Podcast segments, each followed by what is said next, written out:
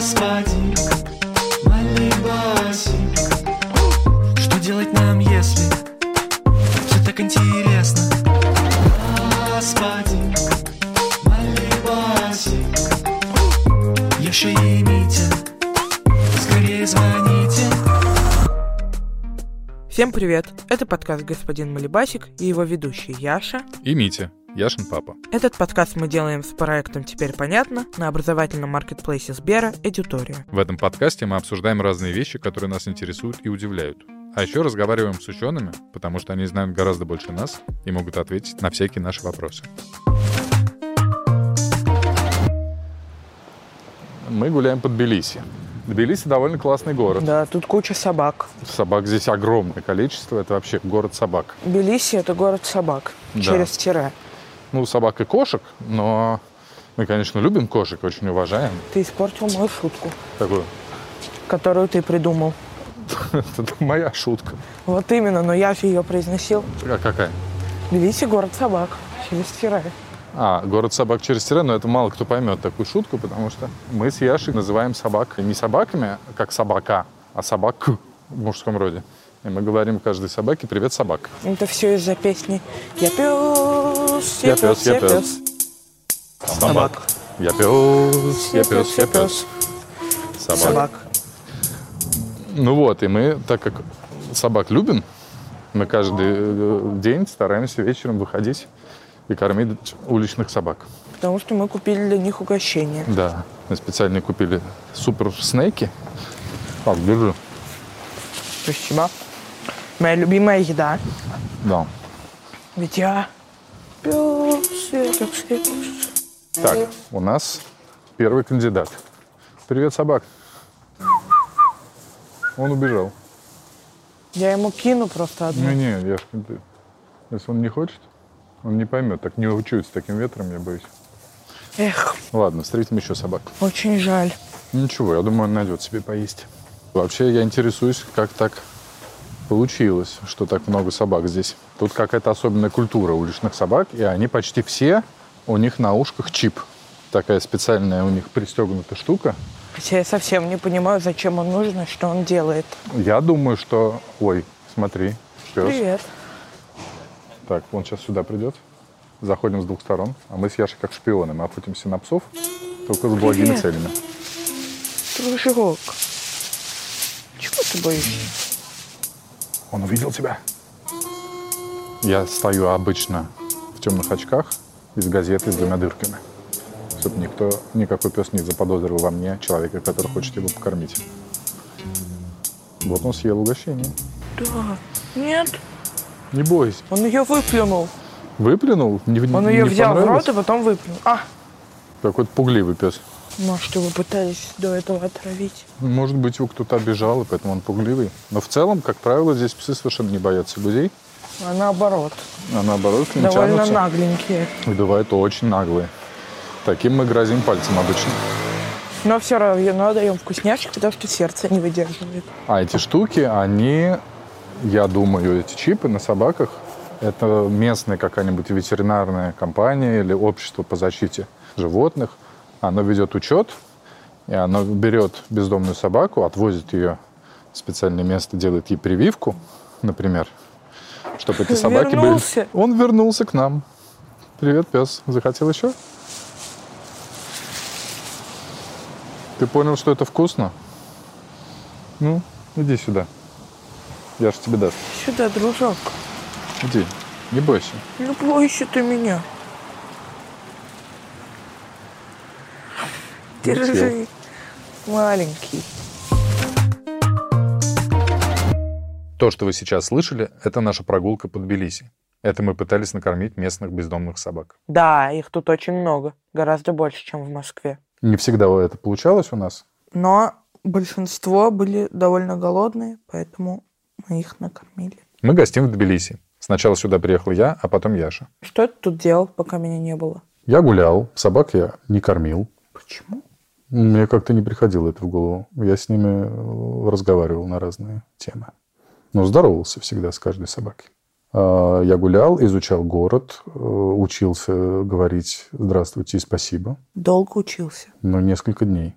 Знаешь, как здравствуйте будет? Матлоба. А, спасибо. Гамарджоба. Ты все напутал. Здравствуйте будет гамарджоба, а спасибо это мадлоба. Хорошо, теперь не забуду. Это очень важные слова, потому что надо со всеми здороваться и быть вежливыми, и благодарить. Тбилиси очень красивые дворы. Они устроены как маленькие такие как бы городки, где много разных балкончиков, лесенок. И все развешивают белье на веревках. Да, через весь двор. И у нас тоже такая есть. Мы развешивали, и наши все штаны с носками висели над всем двором. И когда ветер был, я думал, что они упадут всем на голову. Но все обошлось. Слава богу. Еще мы здесь очень весело катались на мопеде. Да, тут можно всегда взять мопед в аренду, как каршеринг, и гонять сколько хочется. В комплекте есть шлемы. Еще мы поднимались на гору на фуникулере. Да, с горы видно весь город. Очень классно. Мы играем в настольные игры все время. Например, в Codenames Или Румикуб, или Jungle Speed. или в «Обмани соседа». Если вы не знаете, это другое название игры «Верю, не верю». Такая карточная игра. Еще мы недавно сделали пряничный домик. Делали сами сироп, раскрашивали его красителем, делали окошки и вырезали стены, крышу, и потом все склеивали глазурью. Это было весело. Но в основном мы здесь много гуляем, разговариваем друг с другом, с бездомными собаками и много обсуждаем, как устроена жизнь этих самых собак. Вообще очень интересно, каким образом собаки, как они быстро дичают. Например, если собака была домашней и потерялась, или что-то случилось, или убежала из дома и попадает на улицу. Есть ли, интересно, люди, которые за- занимаются этим вопросом? Ну, я думаю, да, потому что часто бывает опасность, что если какая-то собака просто живет в городе одна, она может одичать и нападать Да, такое людей, случается, поэтому к точно, сожалению, да. поэтому точно кто-то занимается безопасностью от этого. Безопасностью, да, а я имею в виду, кто-нибудь изучает, э, каким образом они дичают, как ученый. Интересно, если взять бездомную собаку, которая давно-давно живет на улице, сможет ли она одомашниться обратно без последствий? Или она все равно останется где-то в глубине души дикая? Я думаю, возможно, у каждой собаки где-то очень глубоко в голове остались. Осталась ее дикость. Ну, Например, есть же породы, которые гораздо более опасные и Более агрессивная? более конечно? агрессивные, да, я забыл слово, чем другие. Но это обычно специально выведенные породы. Не всегда. Или собаки, которых так воспитывают злобно. Ну да, но мне раз их так воспитывают, то у всех собак осталось немножко от волков в голове. Просто у большинства, которых сейчас держат просто как домашнее животное, как друга, у них э, просто, наверное, нету смысла их проявлять. Но я думаю, в какой-то реальной опасности почти в любой собаке, даже в какой-нибудь корге, может проявиться Волк. волк. В общем, у нас возникло много вопросов про бездомных собак, и мы решили позвонить специалисту. Его зовут Андрей Тупикин. Он зоолог и сейчас работает в московском зоопарке. Но раньше он изучал бездомных собак.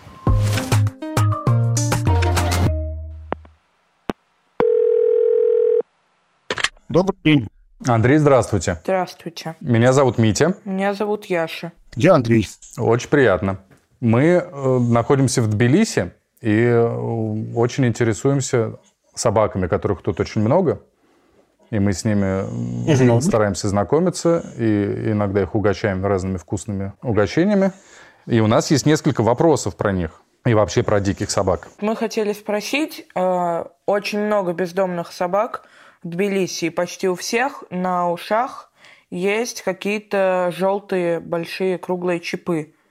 И нам было Мгм. интересно, что они делают и вообще зачем они нужны. Ну, во многих городах с России, я не знаю, как в Тбилиси, к сожалению, никогда там не был, такие бирки означают, что собака стерилизована, что собака привита и что она не агрессивна.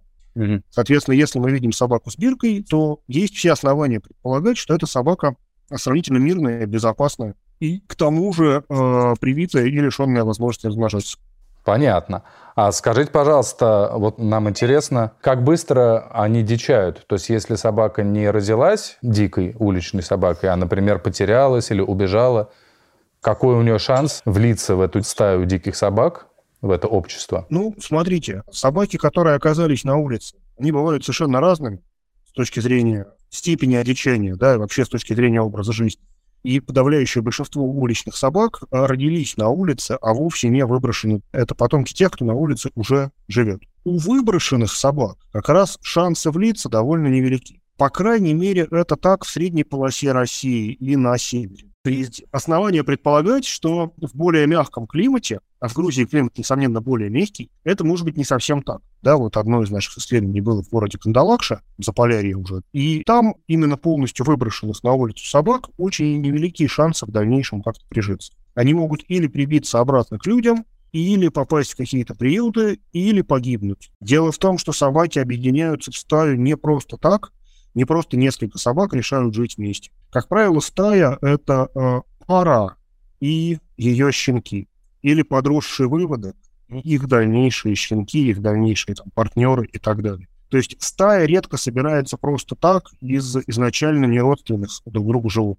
Соответственно, вливание в стаю тоже вопрос такой сложный. Насколько вообще взрослая собака может легко войти в чужую стаю, ну, в редких случаях может, но это скорее исключение. То есть, скорее, все-таки выброшенная собака будет как-то мыкаться одна или э, создаст некоторое объединение с другими такими же собаками, но назвать его полноценной стаей, полноценной семьей нельзя. Они могут держаться вместе, но их отношения гораздо более поверхностные, более случайные, чем в настоящей собачьей семье стае. А если собаку к примеру, уже дикую забрали домой, она может полностью одомашниться или что-то остается дикой собаки в ней? Ну, во-первых, это зависит от того, в каком возрасте ее забрали. Если совсем маленький э, детеныш никогда не видел представителей другого вида, он вряд ли будет их воспринимать как сородичей. То есть если мы щенка дикой собаки берем в дом в возрасте хотя бы там до месяца, и дальше с ним много общаемся, берем его в руки, он видит людей, видит там кошек, других собак, видит нашу жизнь, то вероятность, что он станет э, достаточно полноценной домашней собакой, э, легко воспринимающей там, людей, э, шанс хороший. Если же щенок до двух-трех месяцев прожил где-то там в норе, мать его от людей прятал, и уже потом он увидел людей, он может к ним немножко привыкнуть, так как привыкают там голуби или вороны в городах. Но он никогда не будет людям полностью доверять и считать их сородичами. Что может быть, если мы такого щенка или подростка или взрослую дикую собаку с улицы заберем? Будет ситуация, как если бы мы поймали лисицу или волка или койота, да, и стали бы держать его в неволе. Можно ли такое животное приручить? В принципе, да, можно. Если вести себя очень грамотно, очень профессионально, да, то в конечном итоге какому-то очень ограниченному количеству людей эта собака, может быть, начнет доверять. Доверие к человеку в целом так и не появится. То есть незнакомые люди будут вызывать страх.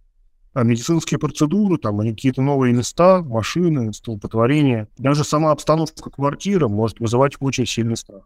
Я не говорю о том, что собаку дикую забирать нельзя. Но что такое дикая? Дикая — это собака, которая боится человека, не дает к себе прикоснуться, убегает. Если это просто бездомная собака, живущая на улице, которая там ласкается к людям, ест еду, дает себя погладить и так далее, это совсем другая история. Здесь уже возможны разные варианты. Но, опять же, не всегда собака, дающая себя погладить или просящая еду, готова стать домашней.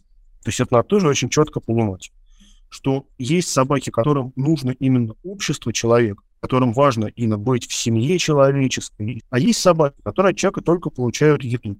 И часть бездомных собак, живущих на улицах, э, хорошо там живут, нормально себя чувствуют, имеют отношения с другими собаками. От человека они получают еду примерно так же, как при этом получают голуби, которых кормят бабушки на подъезде. Они умеют попрошайничать, умели вилять хвостом, но они совсем не хотят стать домашними. Поэтому каждый раз, когда речь идет о забирании собаки с улицы, я рекомендую постараться определить, к какому типу она относится, насколько она готова или не готова быть зависимой, готова быть управляемой.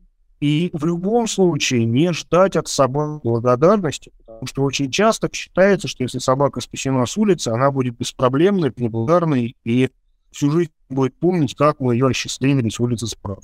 Это совершенно в корне не так. Если мы забрали бездомную собаку с улицы, мы в любом случае должны настраиваться на очень серьезную, спокойную, долгую, кропотливую с работу. То есть получается, что э, ее привязанность к человеку и э, преданность и вот то, что мы называем, что это домашнее животное, что это приобретенное, а не уже генетически запрограммированное в собаках. Ну, ни в кого генетически это не запрограммировано, да. У собаки как вида в целом есть гораздо больше э, готовности образовывать связи с человеком, чем у любого другого дикого псового, хоть у пса, хоть у шакала, хоть у волка, а хоть у лисицы той же самой. Но, тем не менее, если личного опыта прочной тесной связи с человеком у собаки нет, с потолка это не возьмется. Если собака там давно росла в стае, с людьми не общалась, она не полюбит людей просто так, с каким-то врожденным инстинктом. Ну, про людей понятно, а вот тогда у меня появился вопрос. А дикие собаки и домашние, они сразу понимают, что сородичи и могут доверять друг другу или нет? Очень хороший вопрос, на самом деле непростой вопрос. В целом, конечно, скорее да. Дело в том, что, во-первых, у многих домашних собак очень сильно искажена внешность.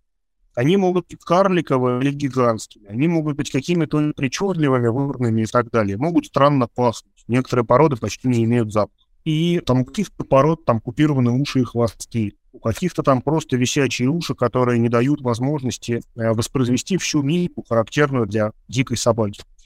Поэтому они, несомненно, понимают, что они сородичи, но бездомные собаки могут воспринимать домашних породистых собак как каких-то очень странных уродцев, которые вроде бы и свои, в то же время отличаются. Может сильно раздражать, да? То же самое может быть у породистых собак по отношению к тем, кто выглядит не похоже на них. Ну, если мы, например, зовем каких-то серьезных собак, там, борзых, волкодавов в городе, их обязательно с детства знакомят с разными странными собачками, с пекинесами, там, с мопсами, с чихуахуа, чтобы они с раннего детства поняли, что это тоже собаки, что собаки тоже могут так выглядеть. То есть воспитывают толерантность такую собачью. Им просто дают представление о том, что собаки бывают очень разные. Если этого не сделать, бывает, что они воспринимают всех этих странных собак как какой-то мелкий другой вид, а другой вид у псовых довольно сильная агрессия с целью уничтожения. Да? Как волк уничтожает лесу, так и борзая уничтожит там терьера или чихуахуа, если никогда такого не видел раньше. Да. Да, то есть с большой долей вероятности это будет просто уничтожение мелкого слабого вида конкурента. Поэтому, например, какие-то собаки живут в группе похожих на себя животных, и с детства видели их, то что-то не похожее и непривычное может, конечно, вызывать раздражение, агрессию, страх, в зависимости от склонности к конкретной собаке. Понятно. Ой, как интересно все и сложно в обществе собак. Да. Спасибо вам огромное. Вы нам очень много объяснили и рассказали новых интересных фактов, о которых мы не знали. Здорово, обращайтесь. Чем Да. знаем, поделимся. Спасибо большое. Спасибо. До свидания. До свидания.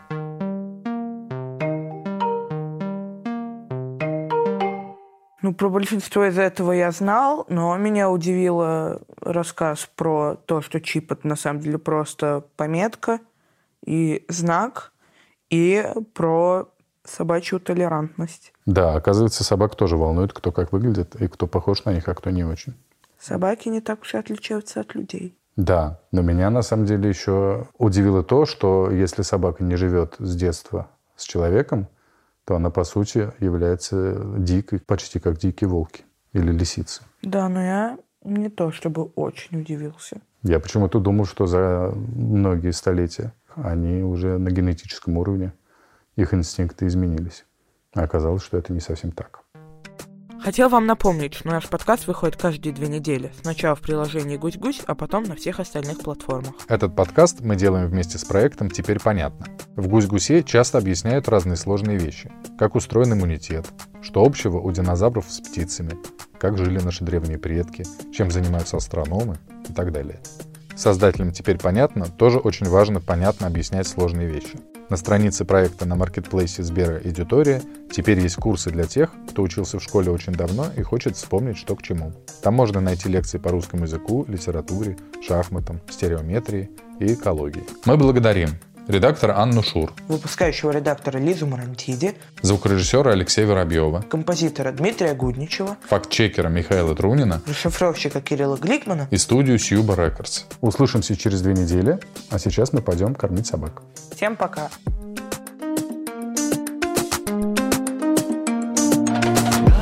Господин Малибасик Что делать нам, если Все так интересно